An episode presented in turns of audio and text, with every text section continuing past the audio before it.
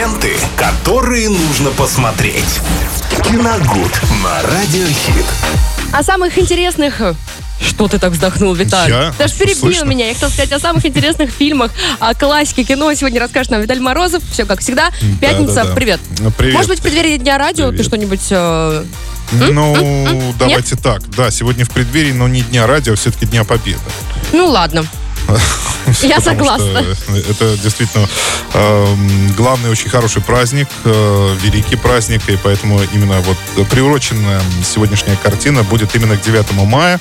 И, вы знаете, я думаю, что сегодня мы посмотрим действительно классику, ну, пересмотрим в очередной раз. Это фильм 1975 года «Они сражались за Родину» с категории 12+. Я считаю до сих пор, что это один из лучших масштабных э, фильмов о войне, э, которые представляли, э, представил Сергей Бондарчук, очень известный режиссер-баталист.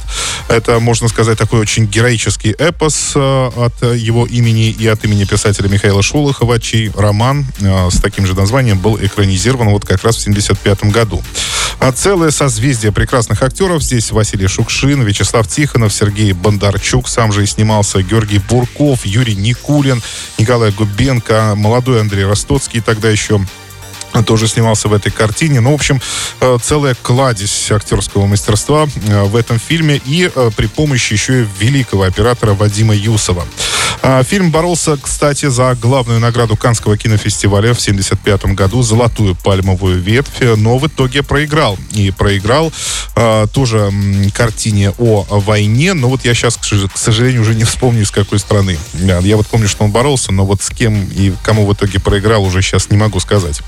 А, ну, напомню, что фильм рассказывает о подвиге рядовых солдат, любви э, к родной земле, об истинной цене победы.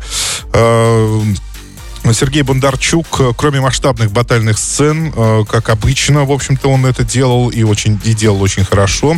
На этот раз еще обратил особое внимание на персонажей, конкретно персонажей, пошагово раскрывая их характеры, прошлое, их мысли, мимолетные радости и так далее, и так далее. То есть здесь, э, согласно конве романа, вот как раз эм, история, такая более личная история, глубокая история о людях на войне. Как вообще это происходит, тем более, что Шолохов, в общем-то, сам воевал, и он прекрасно знал э, солдатский быт и очень хорошо, красочно в книге это описывал, а потом это с успехом экранизировал и Сергей э, Бондарчук.